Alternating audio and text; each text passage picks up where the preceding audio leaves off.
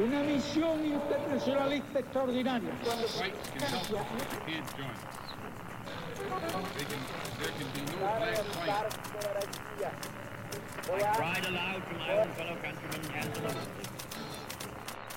Sua rádio da história.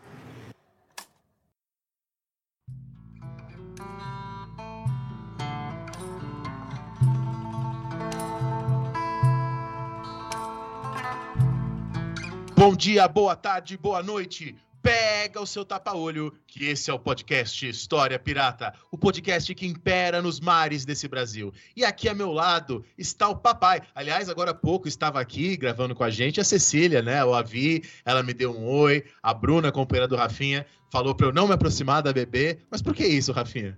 ela tem medo, né, Dani, né? Medo daquilo que a sua presença, né? E, e, e, eu diria mais, não somente a sua presença, mas o seu histórico, né, o, o, seu trato com as pessoas de uma forma geral pudesse influenciar aqui a, a, nossa filha. Então a gente tem essa preocupação já de antemão, ela tá avisada que se aparecer um tio que já foi um dia careca e agora tá fingindo que não é, é para ela se manter distante, né? Que é a mesma recomendação que a gente tem feito para ela, se alguém der balinhas para ela. Mas você sabe, Dani, que nesse momento aqui que a gente tá gravando, minha filha tá fazendo um mês. Né? Hoje a minha filha está fazendo um mês de vida e eu tô o quê? Gravando podcast. Muito bom, né? Mas tudo bem, porque a gente tá ficando rico com História Pirata, se vocês não sabem. Em breve Sim. esse programa vai terminar. Eu até fui pro Guarujá. Aí, um não, é impressionante, né, cara? É, é, é, uma ostentação assim, sem tamanho nesse programa. Agora, Pô, Dani... na praia da Enseada, na praia da Enseada. Ixi, nossa senhora, o que, que é isso? Encontrou o Chaves lá? Não, o Chaves vai na Praia da Enseada? Não entendi. É porque na, na versão. Tem uma versão do episódio de Acapulco que os caras falam que ele vai pro Guarujá, tá ligado? É triste, né? É a tradução, é a localização. Meio triste, mas é ainda uma localização. Ô, Dani, apresente nossa convidada aqui do programa de hoje, por favor. Bom, hoje a nossa convidada vem diretamente de Maringá, né? Como tantas coisas aqui desse Brasil vem do Paraná. Às vezes o Paraná traz coisas boas também, além do Sérgio Moro, além da Damares e essas coisas. É a Camila Galete. A Camila está terminando o doutorado dela aqui na UNB. Ela estuda exatamente essa questão das novas direitas, do antifeminismo, do gênero. E bom, Camila, dá um oi pro pessoal aí. Oi, gente. Oi, Rafael. Oi, Daniel. E aí, Camila, tudo bem com você? Tudo certinho? Tudo bem, fiquei até com vontade de começar um podcast para ficar rica, né? Porque a academia tá tensa. Não, pode ir, é garantia. Você não vai ter custo nenhum com podcast, não dá trabalho. As pessoas veem você, elas te jogam dinheiro na rua. Assim, às vezes eu tô passando na rua e aí eu recebo moedas de um real na minha cara tamanho sucesso desse podcast. Você tem feito. E a gente só recebe elogio, assim, ninguém vem criticar, xingar, falar qualquer porcaria pra gente, é só assim, obrigado, valeu por fazer um negócio de graça pra gente, é só isso que a gente escuta. Não, é maravilhoso. Então é sobre isso, né? E tá tudo bem. Ô Dani, além de ganhar dinheiro, o que que você leu no Guarujá enquanto você usava uma sunguinha? Bom, é, eu li um livrão, mas na verdade é um livro que eu já tinha. Sabe aqueles livros que você consulta um pedaço, outro pedaço, outro pedaço e nunca lê? Era o caso desse livro. E aí, para preparar o meu próprio livro, eu falei: ah, vou lê-lo do começo ao fim. É o livro A França Revolucionária, organizado pelo Michel Vauvert, né, sobre a Revolução Francesa. O livro tem, se não me engano, 106 historiadores que trabalham nele. Então, é uma série de artigos. É, eu não recomendo esse livro para quem não é da área, A França Revolucionária, do Michel Vauvert. É um livro meio desconexo, é um livro meio assim, os, os, artigos não conversam, às vezes os artigos falam o oposto. Enfim, claro, são historiadores com perspectivas distintas, mas eu acho que ele não é tão bem organizado como um livro, né? Diferente, por exemplo, do Dicionário da Revolução Francesa, do François Ferré, né? que tem um propósito muito parecido, né? de ser um geralzão, com vários aspectos, com centenas de historiadores, só que o Dicionário da Revolução Francesa do Ferré, eu acho ele mais organizado, enfim, eu acho que ele tem uma, uma linha, acho mais interessante como leitura para quem não é especialista. E você, Camila, tem algo que você anda lendo, que você recomenda para os ouvintes? Bom, ontem eu terminei um livro da Jodi Dian, é uma é norte-americana, o nome do livro se chama Camarada, e ela discute um pouco sobre pertencimento político, né? Como que, que esse conceito de camarada vai vai abarcar esse pertencimento político, né? E todos os mitos que, que estão atrelados a isso. Ela discute também um pouco de anticomunismo, então é bem bacana e ela mistura psicanálise também. Então, é uma discussão sobre teoria política, psicanálise, bem contemporânea, uma leitura super tranquila e super leve, né? Só sobre anticomunismo e comunismo. É, eu não conhecia esse livro, eu vi você sugerindo ele ontem, inclusive, né? Então, até deixo esse recado aí para os nossos ouvintes. Sigam a Camila Galete no Instagram, é camila.galete com dois T's. É, é, tem recomendações super legais, análises super bacanas, eu aprendo um monte de coisa. Você, Rafinha, você tá lendo alguma coisa aí? Cara, eu, eu, eu tô muito feliz, Dani, que desde que eu desisti do mestrado, eu voltei a ser um leitor. Né? É muito bom, gente. Eu, eu, eu sei que eu não deveria estar tá falando isso aqui, mas eu desisti do mestrado, tô rico com podcast e lendo várias coisas. Né? Me parece aqui um, um segredo do sucesso. E, e, e nessa semana eu tô lendo um livro, Dani, sobre história da arte de novo, né? Eu voltei a estudar algumas questões aqui de história da arte. O livro chama The Agents of Things in Medieval and Early Modern Art. É, Materials, Power and Manipulation. Eu não vou falar quem são os editores aqui, porque é, é um livro da, da, da Ruth Led, mas os editores têm tantas vogais no sobrenome que eu não vou, eu não vou me arriscar. Mas eu tô, tô, tô feliz de estar tá voltando a estudar. O livro não é um, um, o maior espetáculo do mundo, mas de qualquer forma tem sido bacana aqui voltar a estudar essas questões. Agora, se você quer contribuir para essa riqueza, se você quer ajudar o Dani a comprar um milho cozido na Praia da Enseada, lá no Guarujá, você pode ajudar esse podcast que já está muito rico de três maneiras diferentes. A primeira das maneiras, e para mim eu diria que uma das mais importantes, é você compartilhar o programa com outras pessoas, é você espalhar aí a palavra da história, espalhar o História Pirata por entre esses mares. A segunda forma de ajudar a gente, agora sim financeiramente, é fazendo um Pix.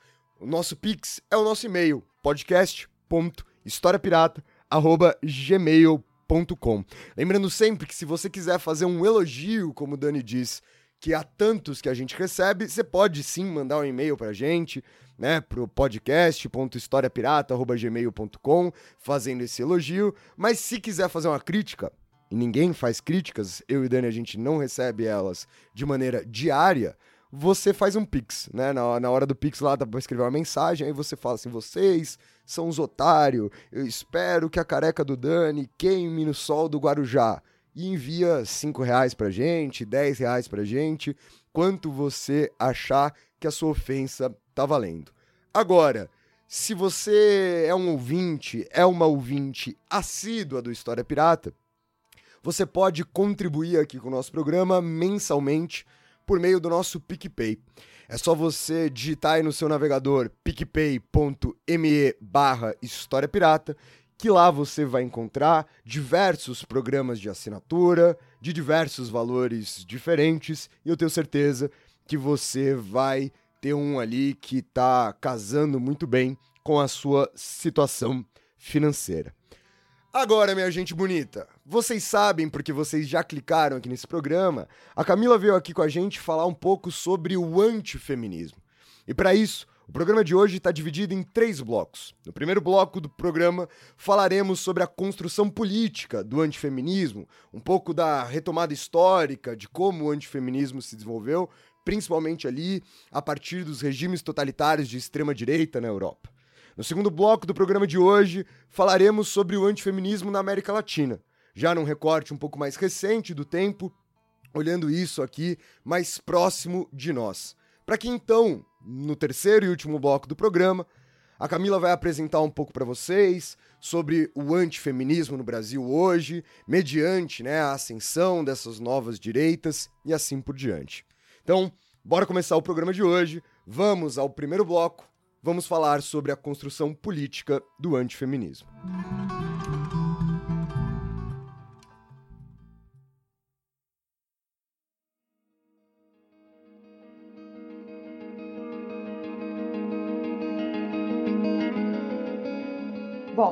antifeminismo ele está ligado né, com, a, com a negação das pautas que, que visam a equidade de gênero, é, principalmente via as organizações feministas. Né? Então, ele vem para é ele vem para tentar abarcar a ideia de que não é necessária, ele deslegitima os movimentos feministas, né? está no cerne do antifeminismo, deslegitimar essa agenda feminista. E isso é, a gente pode perceber como se vislumbra esse antifeminismo é, do decorrer da história, né? de, principalmente de, governo, de governos de regimes totalitários, autoritários. E o maior exemplo que, que eu gostaria de trazer aqui é a Itália, de Mussolini, porque Mussolini conseguiu vislumbrar que as mulheres eram importantes para poder consolidar o fascismo na Itália, e devido a isso, ele insistiu profundamente né, em, em trazer as mulheres para perto dele. Quem fala bastante disso é a Clara Zetkin. Ela fala sobre quanto, à época, o Mussolini fez de tudo para conquistar o Vaticano e as mulheres, e as mulheres estavam muito ligadas à Igreja Católica. E essa aproximação, ela surtiu muitos efeitos, porque é, houve a fundação é, e bastante atuação de uma ala feminina do Partido Fascista, né? E essa ala feminina, ele tinha, ela tinha como lema é, Deus, Pátria e Família, né? o que é bem é, interessante para depois a gente discutir um pouco sobre como isso reverbera né, no, no atual contexto.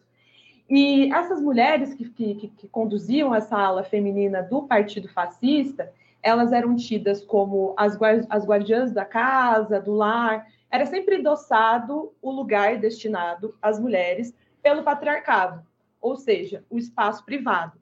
E essas mulheres só eram aceitas no, na esfera pública se elas comprassem e, e reproduzissem a narrativa deste lugar, né, desse lugar destinado.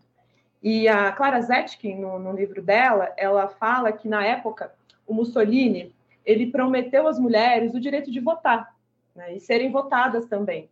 Mas isso aconteceu, só que não dessa forma como ele, ele, ele, ele prometeu. Né? Para as eleições municipais da, a, na Itália, é, as mulheres elas tiveram ainda os seus direitos de, voto, de votar negados, elas não podiam votar. Né?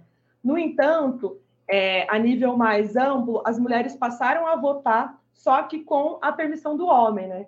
Então, ele meio que, que entregou, de fato, a, a questão né, desse direito de votar, só que não de serem votadas, mas tinham essas limitações. E por que, que eu trago isso? Porque ele tentou fazer uma, uma barganha ali, né? Ele entendia que, que as mulheres também ansiavam para ter representatividade, né? Só que ele sabia o perigo disso, né? Ele queria manter muito bem essas estruturas patriarcais. Então, a lógica fascista ela reproduzia essa visão de mundo machista, misógina, e impunha às mulheres um lugar hierarquicamente definido na sociedade. Né? O lugar é de estar no privado e, e, isso se reverberava no Estado, né? essa submissão, né? também a condição de reprodutoras da raça. E eu acho também interessante trazer para essa discussão como também foi pavimentado o antifeminismo é, no Brasil, né, se a gente for pensar o lema Ordem e Progresso, do, que foi muito influenciada pelo positivismo de Augusto Conte. É, Augusto Conte ele foi uma referência também para se seminar o antifeminismo. Né? Ele tem um livro no qual ele vai abordar né, qual que é o lugar da mulher na sociedade. E fica muito evidente ali que é o lugar de guardiã do lar. Então, a mulher tem que ser forte para reproduzir filhos fortes, a mulher tem que estar ao lado do marido. Então, assim, essa lógica, ela se disseminou é, a nível global, em, em, em, diversos contextos, né? Então, a gente percebe que na Itália de Mussolini isso se fez muito presente a partir da fundação dessa ala feminina do Partido Feminista. A gente vê que no Brasil, né, o Brasil, é, ele, ele também bebeu disso via positivismo, né? Esse lugar bem estabelecido. Poderia trazer outros exemplos aqui para vocês, né? Só estou pincelando, assim, mas eu acho interessante também pensar no nazismo, né, que é um outro, um outro, uma outra experiência autoritária. E aí tem uma historiadora, eu vou puxar o saco de vocês, né? A socióloga querendo. É... A gente está gostando, a gente está gostando. eu estou querendo agradar os historiadores aqui. tem uma historiadora indiana, eu não sei muito bem como, como que pronuncia o nome dela, então já peço perdão de antemão. A Charu Gupta. A Charu Gupta é uma historiadora que vai, vai discutir o nazismo na Alemanha, e ela afirma que o caso mais extremo de antifeminismo do século XX foi a experiência nazista. E, e onde, por onde que eu cheguei nessa autora? Né? Ela é uma autora pós-colonial, uma historiadora pós-colonial. O Stanley, no, naquele livro Como Funciona o Fascismo, ela cita, ela, ele coloca né, qual, que, qual que é o papel das mulheres no, no, no contexto fascista, né, e ele traz né, essa discussão, e eu achei bem interessante ela pontuar aqui que ela afirmar que o caso mais extremo de antifeminismo foi foi a experiência nazista, né? Porque eu vou ser um pouco ousada na minha tese de doutorado e dizer que a segunda maior experiência de antifeminismo é a partir da ascensão de governos é, autoritários e atrelados a uma nova direita, as novas direitas pelo mundo. E por que que eu, que eu vou que eu trago essa, essa concepção? Porque é, eu acredito que o antifeminismo ele está muito ligado nessa questão de, de enfraquecer os movimentos sociais, né? É uma é uma é um fio condutor, né? E também está muito alinhado com a xenofobia, com a homofobia, né? Todas essas é, essas pautas elas vão se costurando e formando o que a gente tem vivenciado, né? Mas é, eu acredito que é muito importante a gente trazer, resgatar essas experiências, tanto do fascismo, do nazismo, para a gente pensar o tempo presente, não o que vai nos dar respostas, né? Porque a gente está vivendo um outro contexto, né? Enfim, mas porque a gente percebe que a história se repete, né? Já dizia Marx, e ela se repete, às vezes ela não é tão, tão criativa, né? Porque é, eu fico pensando, né? Essa lógica antifeminista, ela consegue perceber a potencialidade das mulheres, então, antes que essas mulheres ganhem espaço na esfera pública ou reivindiquem melhores condições na esfera privada, ou tragam as pautas relacionadas ao trabalho reprodutivo, ao cuidado, ao trabalho doméstico, é melhor a gente cercear essas mulheres de direitos, é melhor a gente colocar o lugar delas bem, bem específico, senão vai dar trabalho. Eu acho que a lógica vai perpassa um pouco por aí, né? E então, vamos naturalizar o lugar das mulheres, né, que trazer um pouco do patriarcado, naturalizar, então vamos vamos reservar esses papéis muito bem estabelecidos que funciona, que funciona, funciona para a gente é, manter, né?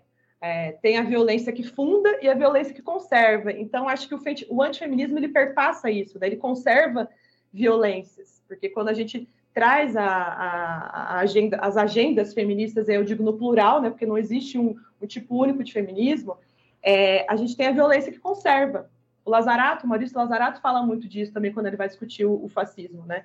Ele vai, ele vai pensar sobre essas questões de como é, são conservadas as violências, né? Porque a partir do momento que existem movimentos feministas organizados, as mulheres vão passar a dar nome aos seus incômodos dá, nome às violências que elas sofrem cotidianamente, as mais diversas violências. Então, isso é ruim. Isso é ruim para um governo autoritário, isso é ruim para o patriarcado. Isso potencializa é, o coletivo. Legal, Camila. Eu quero acrescentar uma coisa que é uma coisa que a gente estava conversando, né, esses dias, porque talvez, na minha cabeça, depois a gente conversa, você me disse se você acha pertinente, talvez não seja a segunda, a, a atual onda antifeminista, talvez seja a terceira. Porque a gente pode voltar, é claro que vocês sabem o que eu vou falar agora, que é na Revolução Francesa. Né? Aí eu falo de uma historiadora, que é a Joan Landes. Não sei se já ouviu falar dela, Camila. A Landes, ela tem um texto né, sobre as mulheres no espaço público, e ela defende que no século XVIII havia uma, uma a, as mulheres ocuparam mais o espaço público. Né? Então você tem no século XVIII as salonières, né, que eram as mulheres, as, salon, as salonieres, né, as mulheres que dirigiam salões, salões onde aconteciam encontros literários, debates literários.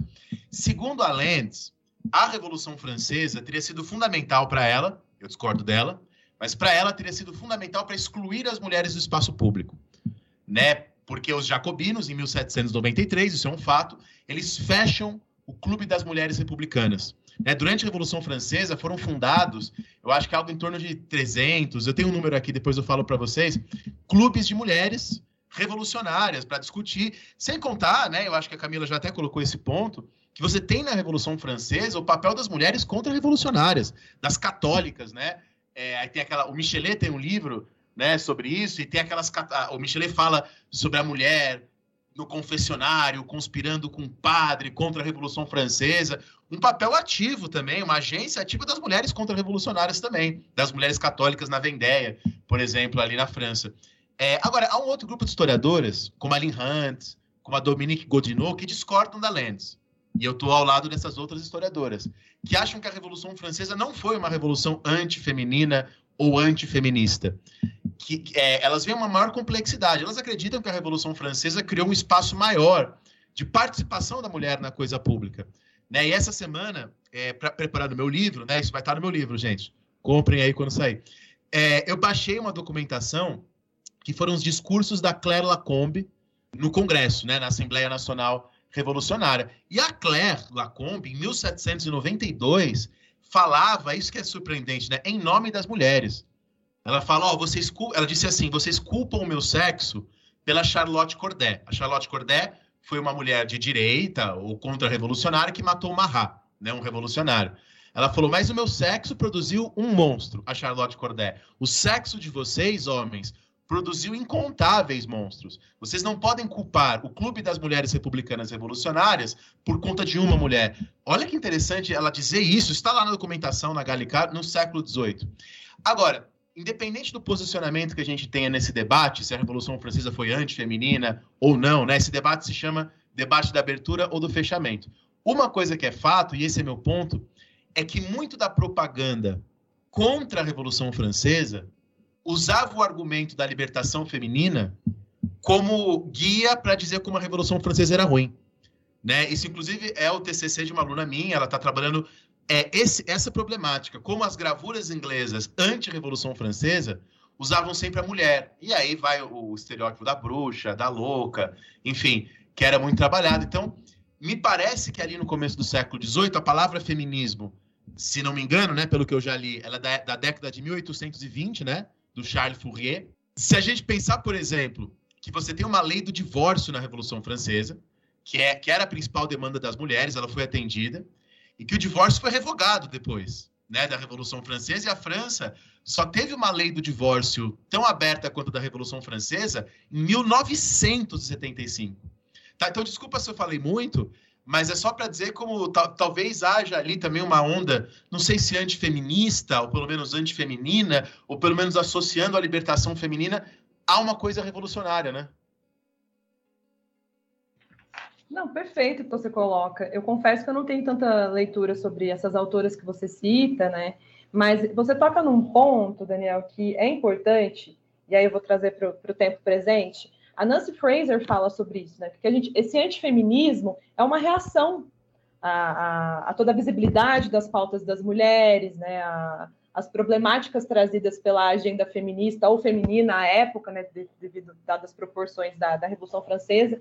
Então, é, eu acredito que, independente se a gente esteja falando de, do contexto do nazismo, ou do fascismo, ou da Revolução Francesa, ou trazendo para o próprio atual, né, para a própria atualidade, as, as disputas de narrativa elas vão se dando né, das mais diversas formas. Então, a partir do momento que é colocado, que é pautado essa liberação feminina, que uma mulher se coloca numa posição de estar é, representando outras mulheres, consequentemente, vai ter uma reação a isso para tolir. Então, é, na minha pesquisa em si, eu não trago a Revolução Francesa, confesso para você, mas eu acho que, que esse, isso que você está abarcando é muito interessante para pensar isso que a, que a, Fraser fala, né? Sobre essa reação né, a, a todos os direitos, a, a todas as discussões que, que, que, vão pavimentando um ideário feminista, né, que vão pavimentando é, uma amplitude da agenda das mulheres. Então, sem dúvida, isso que você está trazendo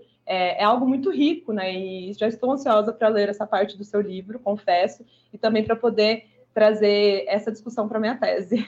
É, vou, hoje à noite eu te mando o rascunho que eu já escrevi. Perfeito. E tem, tem, um, tem um negócio que eu sempre que eu sempre me que sempre me espanta, assim, né? E, e isso sou eu falando, não é uma coisa que eu, eu tirei necessariamente de algum lugar. Mas, Camila, que é ao longo do século XIX, ou seja, justamente posteriormente isso é o que o Dani está apresentando, quando começam a se organizar é, as primeiras grandes constituições europeias, isso que você falou, somado ao que o Dani falou, para mim fica muito nítido, né? Porque há movimentos de mulheres por participação política, além desses movimentos feministas de uma forma mais ampla, né? Mas há essa luta muito clara da participação política. E se a gente pegar a maior parte das constituições europeias do século XIX, inclusive a Constituição do Brasil de 1891, o sufrágio ele não exclui as mulheres. E, eu acho isso muito louco, né? E eu, obviamente eu vou continuar falando aqui. Ele não exclui as mulheres na lei. Não, não, não existe nenhuma apresentação de forma clara, não existe nada especificamente falando que as mulheres não têm direito ao sufrágio, né? E aí eu entendo essa ignorada, e vou chamar assim, justamente como uma forma de você conter, de você reagir a essa mobilização. Porque se você, se você, por exemplo, especifica lá que as mulheres estão proibidas de votar, você evidencia o debate, né? Você traz à tona o fato de que há essa demanda, você traz à tona o fato de que há essa luta, e quando você joga ali por debaixo do tapete parte dos pressupostos sociais para fazer valer a, a, a, letra fria da lei, você está tentando de alguma forma não dar palco, né, para aquilo.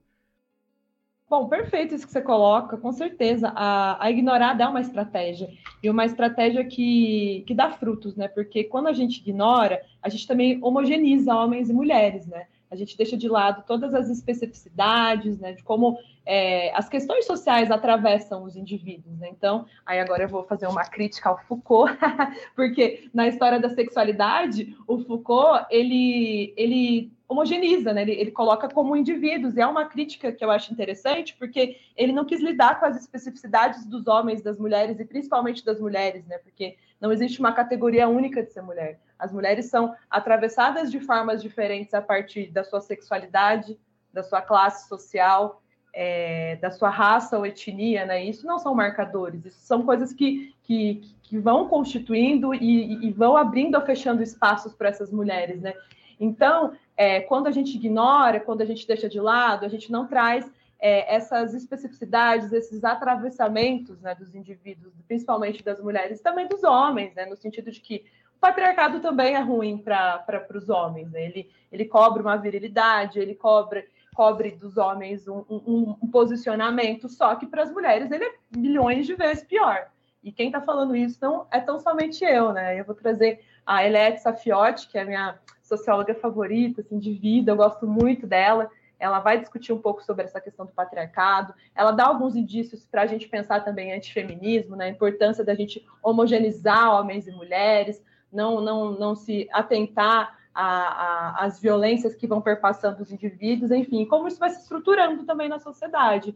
Então, total, assim, é, a lei pode não ter ignorado, excluído as mulheres, né, no que diz respeito ao sufrágio, mas a prática é muito diferente. Exatamente. Inclusive, o é. argumento que utilizavam tem tudo a ver com o que você estava falando, né? O argumento era: se você é uma mulher casada, seu voto está representado pelo voto do seu marido.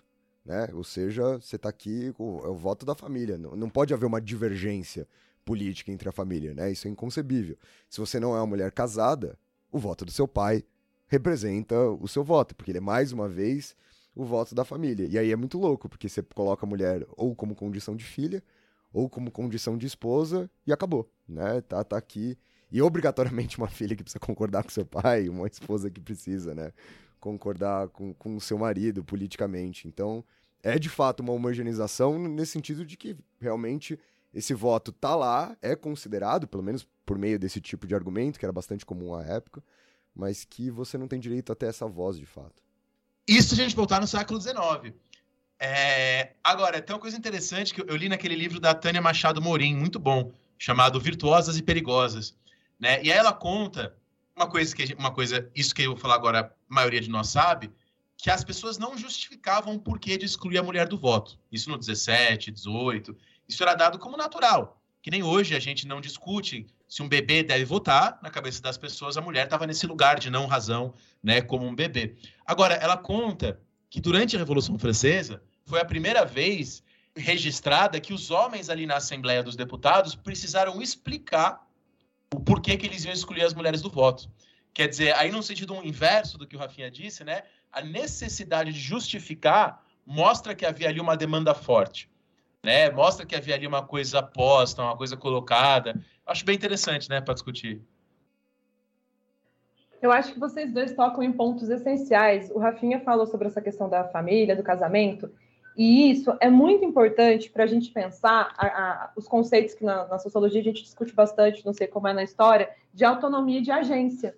Porque a partir do momento que a mulher só é validada é quando ela passa do pai para o marido, né, quando é, há essa transferência, é, você tolhe essa mulher de toda a agência e autonomia. O Daniel falou, ah, como se infantiliza. E, de fato, as mulheres são infantilizadas o tempo todo, são relacionadas com o emocional, com os afetos, né? E essa foi a justificativa. A Michelle Perrola vai discutir isso né, na, na, nos excluídos da história, sobre como, como é, a dicotomia de privado e público é, mostra isso. Né? As mulheres eram consideradas muito emotivas, então elas não poderiam estar na esfera pública. Né? E os homens, por, ser muito racionais, eles conseguem é, ter a tomada de decisão de poder, né? então eles conseguem agir melhor no coletivo. Então, a validação se dá a partir da, da família e do casamento. E isso tira totalmente a agência dessas mulheres, tira total a autonomia delas, né? Então, isso, e isso é, uma, é, é bem característico do patriarcado, né? A infantilização.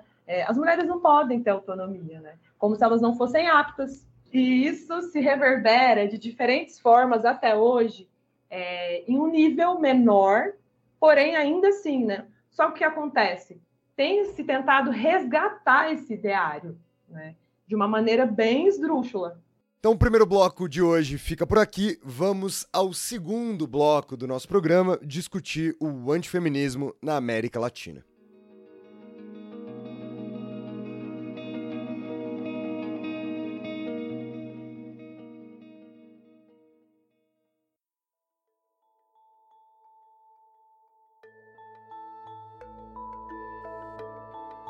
Bom, o antifeminismo ele se evidencia na América Latina de formas totalmente diferentes. Né? Se a gente for pensar a realidade do Peru, é, isso cai com muita força a, em cima de, de, mulheres indígenas, quando a gente vê governos autoritários é, pautando uma esterilização em massa que aconteceu, né? É, e, e, e, definindo quais mulheres que deveriam procriar ou não, né? É, cerceando as mulheres dessa questão reprodutiva, do direito de de decidir. E aí os movimentos feministas foram muito importantes na, na realidade do Peru. Isso foi é, no final dos anos 90, e a gente percebe que ali se estabeleceu é, muito forte o antifeminismo, né? É o ataque à agenda feminista, principalmente a partir da criação do ideário que feministas é, só têm uma agenda, e essa agenda é a descriminalização do aborto. Então, você reduz um monte de pauta é, um, várias camadas da luta a isso e você demoniza. Demon, eu acho que é uma demonização do movimento. E só que ao mesmo tempo esses, esse governo autoritário do Peru estava tava dando linha numa esterilização em massa. Então, olha quão, quão cruel isso e de, de uma forma totalmente assim bizarra, sem condições sanitárias básicas. Né? Então, eu gosto sempre de trazer esse exemplo para mostrar que o corpo feminino ele se torna um território de exploração. Com o antifeminismo, isso se potencializa. É sobre o corpo, né? não é sobre o direito reprodutivo, mas é quem que vai deter o poder desse corpo. Se antes a gente estava falando no primeiro bloco sobre a questão da família e do casamento na validação, agora eu estou falando do Estado. Como que, a partir de governos autoritários, essa, é, essa exploração do corpo feminino é, encerra totalmente a autonomia. E isso com muito mais frequência é, quando há esse embate às agendas feministas. Então, é, esse exemplo ilustra bem. A gente poderia trazer o exemplo da Argentina, né, quando a Cristina Kirchner ela fica viúva e ela sempre tem que voltar, sempre tem que estar em estado de luto, né, para se colocar publicamente. Ela ficou vestindo roupa preta durante muitos anos, se eu não me engano, décadas. É, então, a gente percebe que as feministas batiam muito sobre a questão da regulação sexual e moral da, daquela líder né, política. Então, o antifeminismo também é parte muito dessa regulação da ordem sexual, né? E também da regulação da autonomia feminina na esfera pública. E aí, trazendo para a nossa realidade no Brasil, o antifeminismo ele, ele aparece assim com mais, com mais clareza. É, eu, eu sempre trago a questão do momento da ditadura militar, né? A marcha da família com, com Deus, foi um momento onde mulheres, principalmente ligadas a, a, a sociedade rural, né, as esposas de, de, magnatas, da burguesia, elas se organizaram, elas deram pontapé na Marcha da Família com Deus, elas se colocaram como antifeministas, elas denunciavam vizinhas que estavam é, alinhadas, é, que militavam, né, que estavam contra a ditadura. Então, tem vários filmes que, que mostram isso, e, e a, tem, um, tem um documentário especial que eu gosto demais, que se chama Em Busca de Yara, Yara Yavelberg, né? Que, que mostra muito isso, né? O quanto que, se você fosse mulher naquele contexto de ditadura militar, é, além dessa regulação da ordem sexual, da sua atuação na esfera pública, você era colocada num lugar de, de controle total, assim, então você era perseguida. Não estou afirmando que as mulheres eram mais perseguidas que os homens naquele contexto, mas que é, é, era muito louco uma mulher estar militando, uma mulher ser militante, porque não era um lugar para ela. Agora, é diferente, então... né, Camila? Independente, desculpa te interromper, mas independentemente de ser mais ou menos perseguida, os homens não estão sendo perseguidos por serem homens, né? Eu acho que essa é a diferença crucial desse processo. Total, porque daí volta naquela questão dos papéis reservados, né, as mulheres aos homens. Né? Você está ocupando o não lugar duas vezes, o lugar de militante e o lugar de, subversiva, né? Porque você não está sendo mãe, você não está maternando, você não está quieta, você não está na esfera privada. E aí, Camila, até eu queria aproveitar para fazer uma pergunta, porque você falou algumas vezes no começo da, sobretudo no começo do podcast de hoje, sobre nova direita. Né? E agora você citou o Fujimori, né? Que foi um governo no Peru que, inclusive, tem traços que nos lembram bastante o governo atual brasileiro, né? O Fujimori. Eu acho que é até uma comparação, às vezes, mais fértil do que outras. E, e aí eu queria tentar entender o que, que você entende por nova direita, quando você se refere à nova direita, para os ouvintes entenderem, para também entender qual o conceito que é mobilizado sobre isso. Bom, a nova direita, ela tem, tem se evidenciado, né, principalmente nos últimos anos, a partir dessa ascensão neoconservadora, e eu uso o prefixo neo porque ela traz aspectos diferentes, né? Não é um, apenas um, uma cópia, não tem como, né? Isso é ahistórico você pensar em algo do tipo. Então, esse prefixo neo, ele mostra, é, no que diz respeito ao neoconservadorismo, que vem um conservadorismo com outras características, fruto do seu tempo, dos seus atores e atrizes sociais. E aí, quando eu me refiro a essa nova direita, também faz alusão a isso. Por quê? Tanto historiadores como sociólogos, a galera de humanas tem, tem mobilizado ultradireita, as novas direitas, né? Enfim, tem diversos conceitos que estão tentando dar conta desse, desse atual contexto. E eu sempre brinco quando eu vou falar sobre as novas direitas, que, que eu faço muita alusão como se a gente estivesse dentro de um carro e esse carro está em movimento. E aí você tem que olhar o que está fora do carro com o carro em movimento. E é muito difícil a gente ter a visão total, né? Sem estar parado. E pensar as novas direitas talvez é um pouco isso, né? E aí eu me remeto também a Camila Rocha, que é uma cientista política que, que no seu doutorado na USP é, estudou sobre marxismo, estudou essa nova direita brasileira. Ela fala que, ela demarca que entre os governos Lula e Dilma surgiram na internet alguns fóruns de discussão, blogs, é, sites, é, comunidades nas redes sociais, como o Orkut, o falecido Orkut, é, é, discussões que pautavam, que traziam a temática é, do livre mercado, a retomada de valores cristãos, é, a atual conjuntura nacional e política. E nesse contexto, principalmente no Brasil, se destaca o Olavo de Carvalho. Muita gente o considera o, o guru dessa nova direita, e a Camila traz essa discussão, né? Esse destaque do, do Olavo de Carvalho, que vai também disseminando as suas ideias através das redes sociais e ele é considerado por muitas pessoas como um guru, principalmente para os políticos dessa, dessa nova direita, porque as suas narrativas elas estão muito é, pautadas principalmente contra o combate dos movimentos sociais, é, a intelectualidade, uma, um suposto marxismo cultural e uma suposta ideologia de gênero.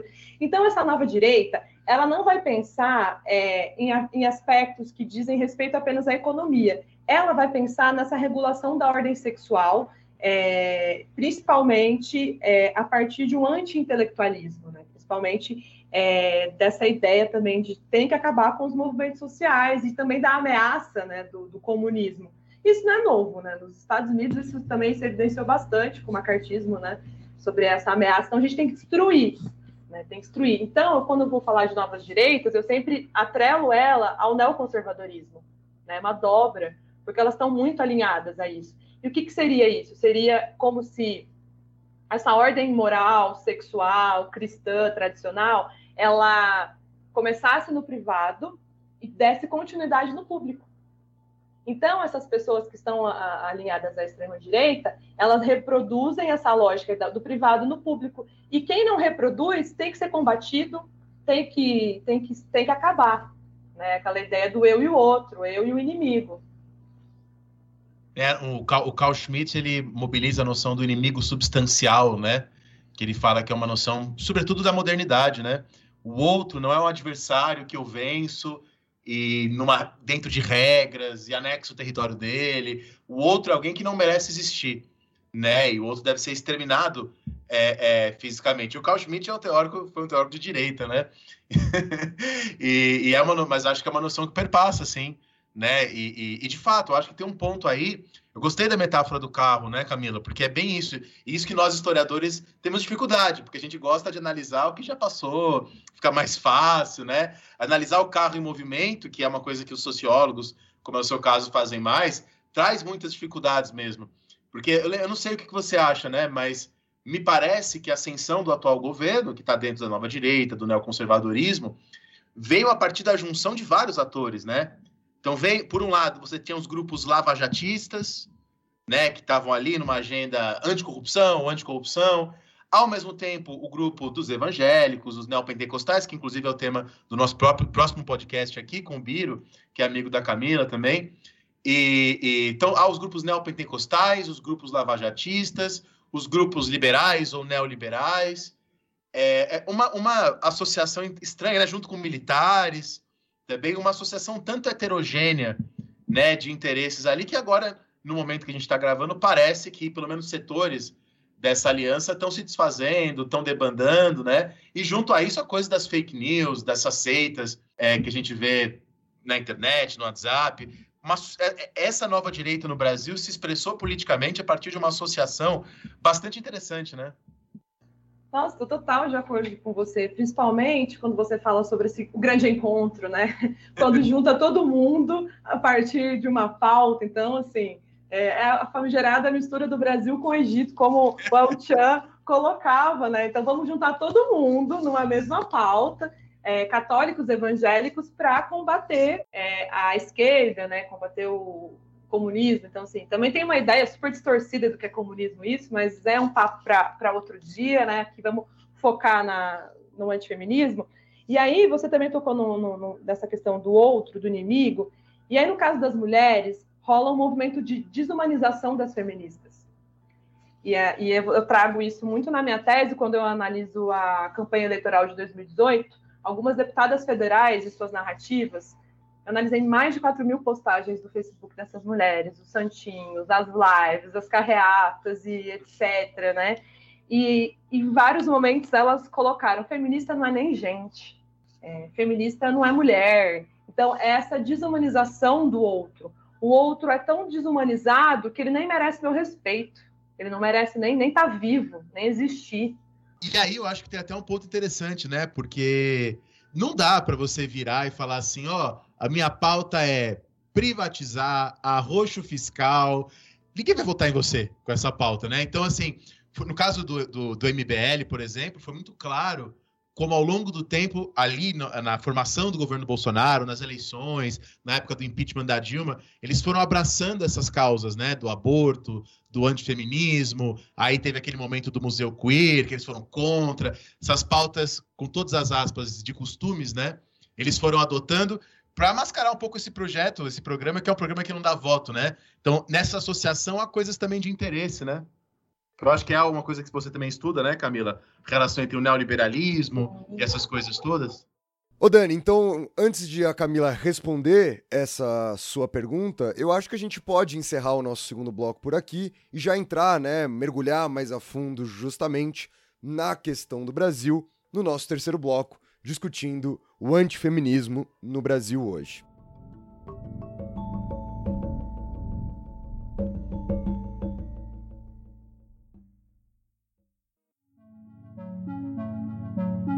aí, Camila? O que, que você acha aí dessa observação do Dani?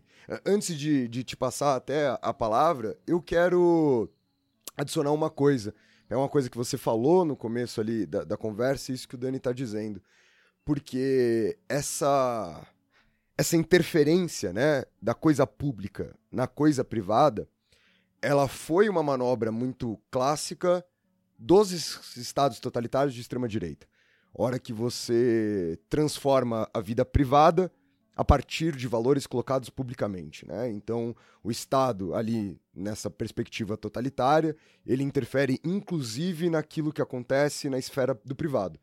Ou seja, o que você faz dentro de casa passa a ser um valor defendido pelo Estado. O que você faz, como você transa, passa a ser um valor. Como você deixa de transar, passa a ser um valor defendido pelo Estado. E aí, nessa maçaroca que o Dani estava apresentando, né, de, desses personagens, etc., para te fazer a pergunta, há essa questão em comum, né? Até mesmo se a gente pegar, por exemplo, o lavajatismo, existia, e é óbvio, e eu, vou, eu sou obrigado a reconhecer, uma perspectiva política do que significava corrupção. Mas as campanhas eram feitas a partir de valores morais. De tipo, ó, oh, o que está destruindo o país é a corrupção, né? Porque a corrupção é um mal moral. Então a gente precisa tirar essas pessoas que são desonestas do poder. E é, e é curioso porque eu às vezes provoco os alunos e as alunas falando, beleza, acabou a corrupção. E aí? Será que todos os problemas serão magicamente resolvidos, né? Para eles lembrarem que justamente as questões políticas são mais profundas do que simplesmente esses valores morais. Então, queria só fazer essa observação e te passar a palavra aqui para você responder a pergunta do Dani. Quando a gente pensa em antifeminismo, é, traz para discussão essa questão do neoliberalismo, do neoconservadorismo, das novas direitas. Por quê? Porque, principalmente, é, essa, com a consolidação dessas políticas neoliberais ou é, a incorporação de alguns valores e ideais do mercado, é, os indivíduos eles são explorados, eles se autoexploram, né? Mas é, isso impacta muito mais as mulheres, né? O neoliberalismo impacta as mulheres, e quem afirma isso é a Verônica Gago, que é uma autora que eu gosto bastante também, é, argentina.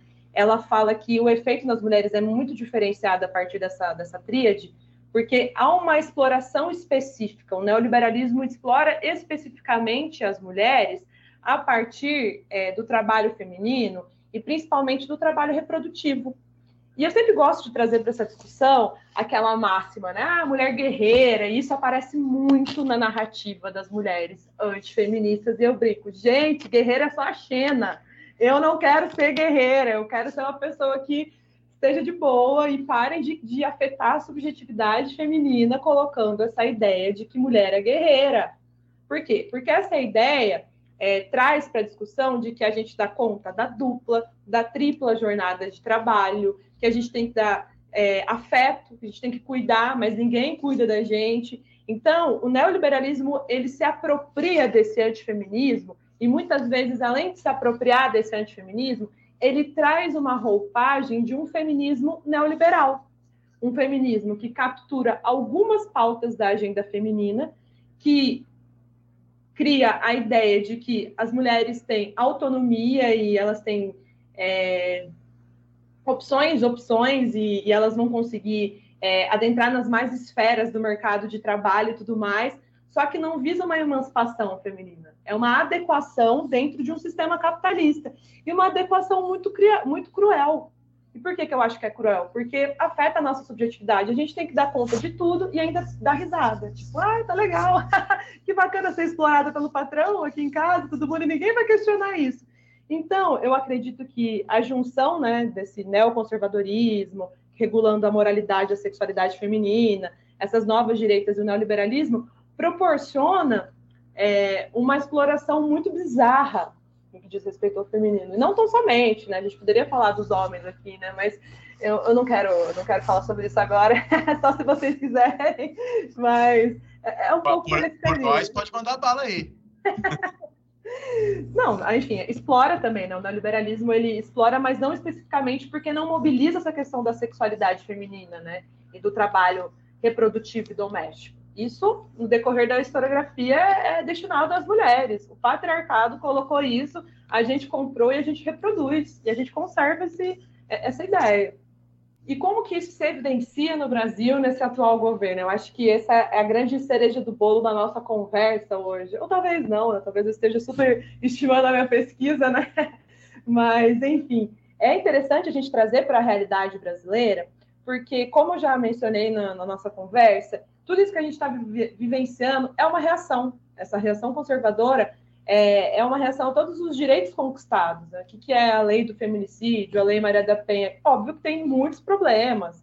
O que, que é a gente, sei lá, Argentina legalizar é, o assalariamento de mulheres, né, aposentadoria de mulheres que durante a vida é, trabalharam em casa cuidando, né? Então, assim, isso é um, é um puta avanço, ao meu ver, né? Então, significa que a, a agenda feminista está ressoando em diversos níveis, a gente está consegui conseguindo dar nome às violências, né? E, e, isso se reverbera na lei, claro que, como até o Rafinha comentou, né? A lei é uma coisa, mas na prática é outra coisa totalmente diferente. Então, como resposta a isso, essas novas direitas, elas surfaram nessa onda, né, de que é, o, o movimento feminista tem que acabar, tem que acabar, porque ele, ele vai pautar muito a liberação feminina, a libertação feminina, vai dar visibilidade às pautas das mulheres, e isso é ruim. E aí eu quero trazer um exemplo que eu acho que vai ficar muito claro para quem está ouvindo a gente, que é a, o Ministério da Mulher, que quem está à frente dessa pasta é a ministra Damares, por quê? Porque o Ministério da Mulher, até antes de 2018, ele tinha vários eixos de, de atuação. Então, ele pensava em mulheres quilombolas, mulheres da, da floresta, mulheres ribeirinhas, né? é, mulheres do campo e da cidade. Então, pensava políticas públicas específicas para essas mulheres. E aí, quando o Bolsonaro assumiu, ele transformou o Ministério da Mulher em Ministério da Família, dos Direitos Humanos, do cachorro, do papagaio, do gato. Homogeneizou todo mundo como se não tivesse que fazer políticas específicas para essas mulheres. E é o que a gente conversou no início, excluir e ignorar como uma estratégia. Então, vamos ignorar, porque daí a gente homogeniza homens e mulheres, a gente não tem que lidar com a mulher que está lá no campo, que não tem, sei lá, condições de se deslocar, ou a mulher da, das comunidades quilombolas, a gente junta tudo no mesmo balaio, a gente reduz né, é, a, as pautas feministas a vitimismo, a mimimi, né? Então, e, e isso é muito evidente né, nesse Ministério da Mulher, que recebe verbas para pensar políticas públicas voltadas para as mulheres e não gasta nem 50% dessas verbas, ou seja, não há uma prioridade. Mas aí como que se estabelece esse antifeminismo? Com o encerramento do diálogo. Não vai dialogar com, o feminismo, não vai dialogar com o movimento social, o movimento social tem que acabar. Então, esse encerramento de diálogo é autoritário.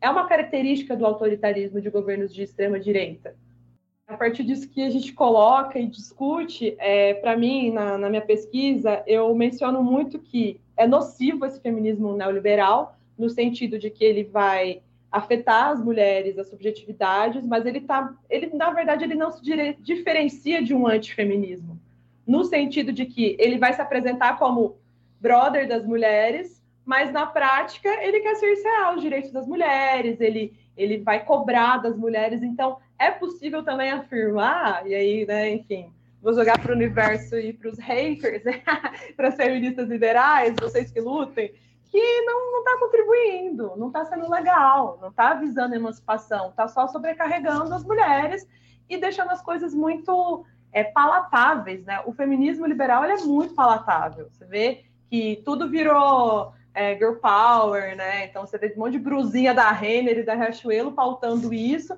mas sem propor uma reflexão, né? sem propor um, uma consciência nos indivíduos. É, e muitas vezes atrelado a essa ideia né, do, do, do empoderamento como algo que deva ser o tempo inteiro sofrido, como algo que deve ser o tempo inteiro com caráter né, heroicizante. A gente fala muito, Camila, e o Dani sabe disso, porque fez muito também, a gente faz muito algo parecido a isso, em relação ao ato de ser professor. Que, né, que a gente sempre gosta de insistir na ideia de que não é uma vocação, de que a gente não recebeu isso dos céus, que a gente se esforça, que a gente toma no cu, que a gente é explorado, que a gente está né, constantemente ali lutando e que a gente não queria estar tá lutando, né? Então, eu acho, eu me lembro um pouco dessa conversa, isso que você está falando.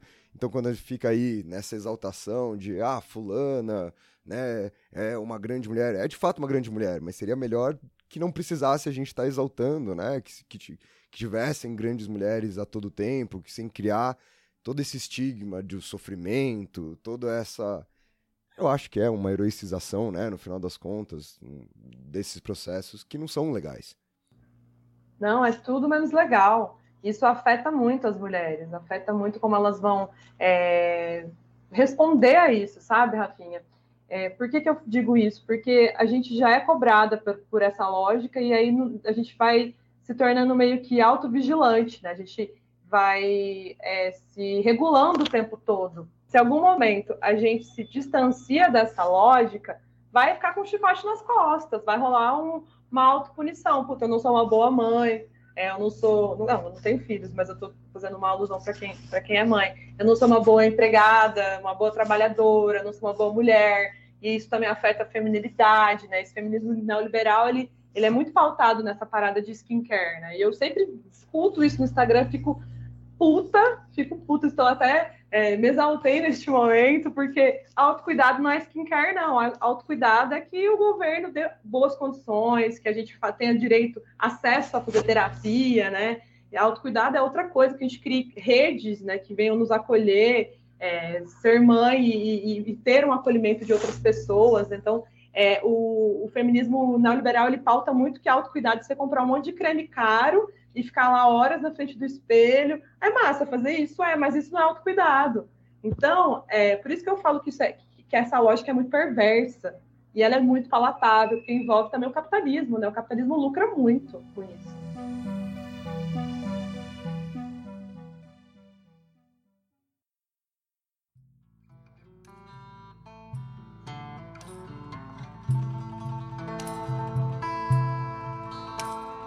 Camila, queria agradecer demais a sua presença aqui. Eu acho que foi uma conversa muito boa e, principalmente, né?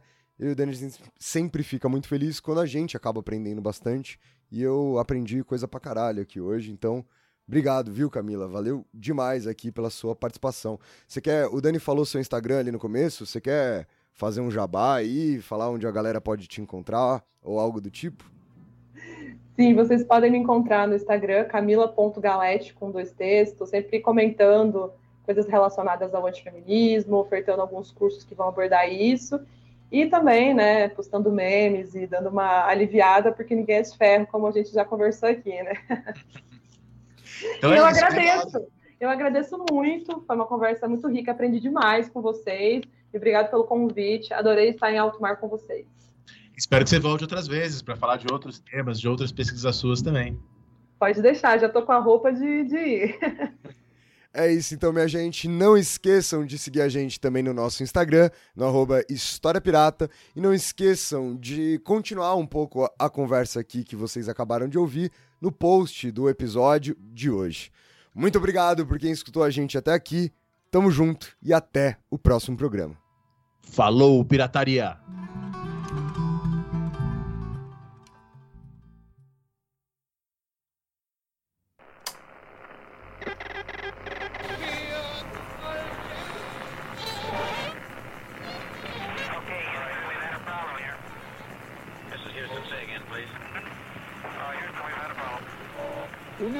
Misión internacionalista extraordinaria.